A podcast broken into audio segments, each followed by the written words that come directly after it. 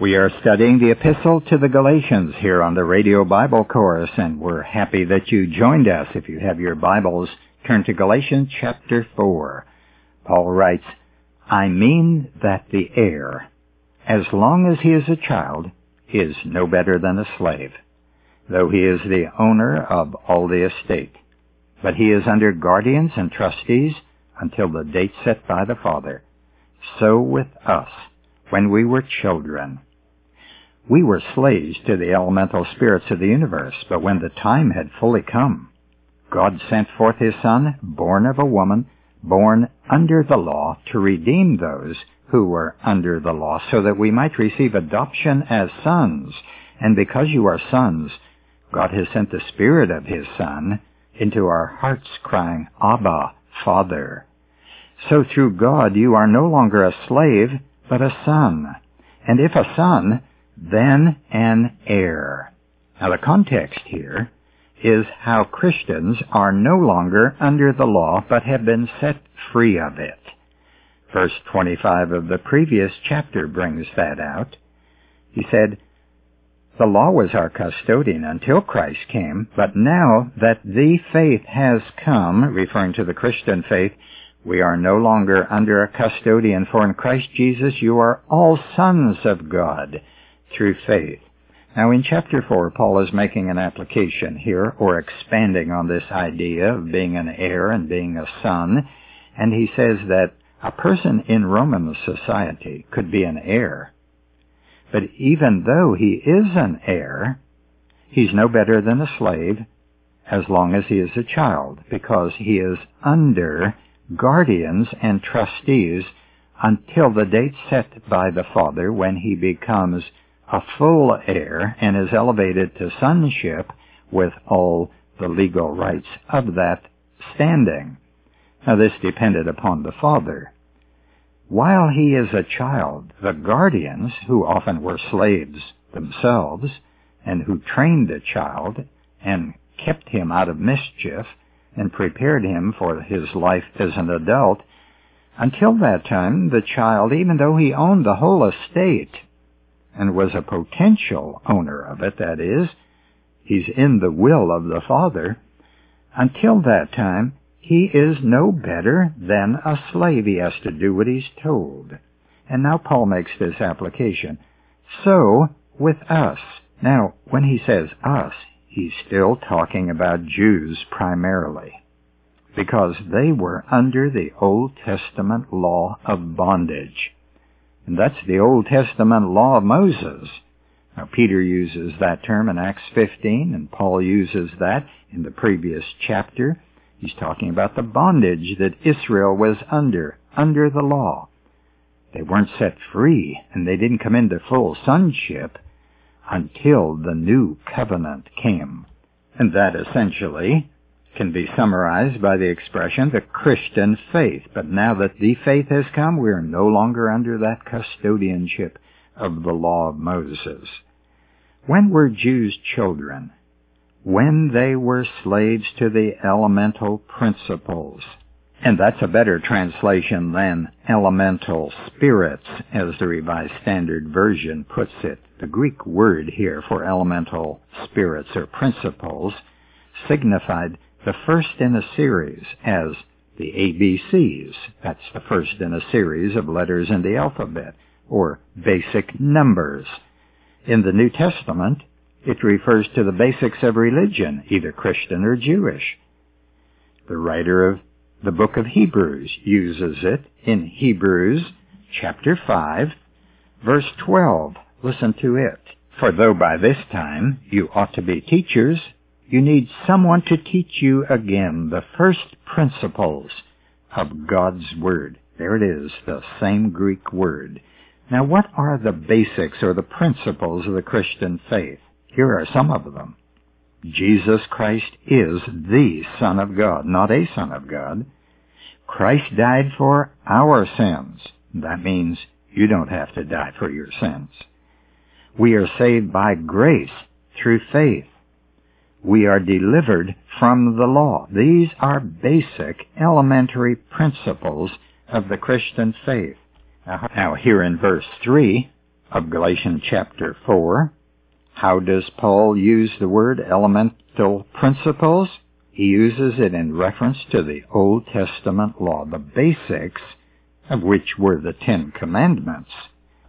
They were certainly the basic principles to the whole law system. Now look ahead to verse 9 of chapter 4. We have again the same word, elemental. It reads, But now that you have come to know God, or rather to be known by God, how can you turn back again to the weak and beggarly elemental spirits whose slaves you want to be once more? Here it's in reference to the laws of Judaism, to which these Galatians were turning. Now, we move to verses 4 and 5, where Paul writes, But when the time had fully come, God sent forth his Son, born of woman, born under the law, to redeem those who were under the law. Did you know that you were redeemed from under the law?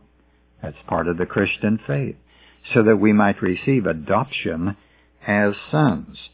What's Paul's point here? That the Jews who believed in Jesus Christ, as well as the Galatians, have gone from slavery to sonship.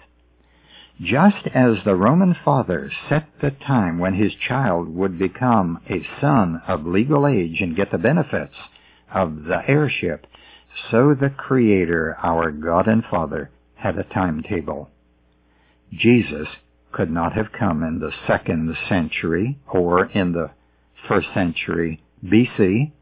The prophets had predicted when he would come. One of those was Daniel. Daniel wrote in chapter 9, verse 24 through 27, that the Messiah, Christ, would be killed after 69 weeks of years, beginning with 445 BC. Now listen to what he wrote. Seventy sevens are decreed for your people, Daniel's people that is, and your holy city, that's Jerusalem, to finish transgression, to put an end to sin, to atone for wickedness, to bring in everlasting righteousness. Now I'm talking about God's timetable here. And verse 4 of Galatians 4 says, when the time had fully come. That has to be calculated according to some point in time, and Daniel 9.24 gives us that point in time because it talks about 77s, or 70 weeks of years. He said that many years after a certain point in time, for 44 BC, when the commandment was given to the Jews to go back to Jerusalem and rebuild, from that point on, he said, after 69 weeks of years, that's 483 years, the Messiah would be cut off, killed. Now you can't have the Messiah killed 483 years after that point in time unless you have the Messiah born. And of course, Romans 4:4 is talking about his birth. When the time had fully come, God sent forth his Son to be born of a woman, born under the law, to redeem them that were under the law. We know from Nehemiah chapter 2 that Artaxerxes issued that decree for the Jews to go back to Jerusalem. And that was his 20th year, and the date is set as 445 BC. Now Galatians 4.4 fulfills Daniel 9. The Christ came at the end of that 69 year period. He lived and he was crucified. And it said after the 69 years the Messiah would be cut off. That happened. The law age, this Old Testament age beginning with Moses, was a time of childhood training for Israel. They were under custodians. The law was the custodian. Christ came to bring them into the inheritance as full age sons. God planned the timing of the birth of Christ. There never was a better time for a number of reasons. One of them is that the Romans brought law and order to the world, much of it structured on principles set forth in the civil laws of the Old Testament. Secondly, the Greek language had earlier been brought to all nations. Alexander the Great insisted that all conquered people learn Greek. The New Testament, you know, was written in Greek. God had prepared the world to hear the good news about God's Son in the language that people knew, Greek. God wanted all men to hear it, and from 3000 BC for centuries, cultured men of all nations spoke Greek, while the way was paved for the good news to go to all nations. Next, the Romans built roads everywhere. The early missionaries followed those roads. God planned it all. He made it easy for the word to go quickly to all men.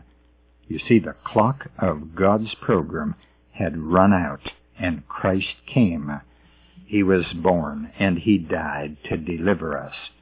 Now, Galatians 4, 4 says God sent forth his Son. That implies previous existence of the Son. He didn't create the Son. He sent him. The Son was already in existence. That's what John tells us in the beginning of the Gospel. In the beginning was the Word, and the Word was with God, and the Word was God. It implies previous existence. Now it tells us that he was sent, born of a woman, under the law. He would be a Jew, and he would be subject to the law, and that's why you find Jesus especially in the Synoptic Gospels, as upholding the law and teaching the law. The Synoptics record him being in the synagogues primarily, where he did his teaching. Think of it in Matthew, Mark, and Luke. There are 32 references to Jesus teaching in the synagogue. The Gospel of John, however, which presents him as the Son of God to the world, not as the Jew who came to redeem the Jews, in the Gospel of John, you find him in the synagogue only two times. Now, when you read Matthew, Mark, and Luke, expect to hear and see Jesus as a Jew under the law. Don't look for Jesus, the Christian, there. Jesus wasn't a Christian. He was a Jew. Galatians 4 4 tells us that he was born under the law. Now, he was born under the law to redeem those who were under the law. Redeem has to do with purchasing or buying and freeing what you purchase. He purchased those in slavery to make them sons and heirs, that we might receive the adoption as sons. Adoption is a Greek word meaning placing as a son. In the Galatian context here, it points to the position given the believer as a son when he believes in Jesus Christ. He goes from being a child under law to being an adult son and an heir of God. And that's what the context is about. Heirs. And that's how it started out. Chapter 4 verse 1. I mean that the heir, as long as he is a child, is no better than a slave. Well, I see our time has run out. We'll be continuing this tomorrow. I hope you'll join me here. The Radio Bible Course is an independent Bible teaching ministry supported by friends and listeners. We welcome your letters and your comments. The Radio Bible Course also sponsors a Sunday morning Bible class that meets at 9.15 each Sunday morning. You're invited to attend. Until tomorrow, this is Nick Calavoda reminding you that the word gospel means good news. Our address is Radio Bible Courses. Post Office Box 14916, Baton Rouge, Louisiana, 70898. The website is rbcword.org.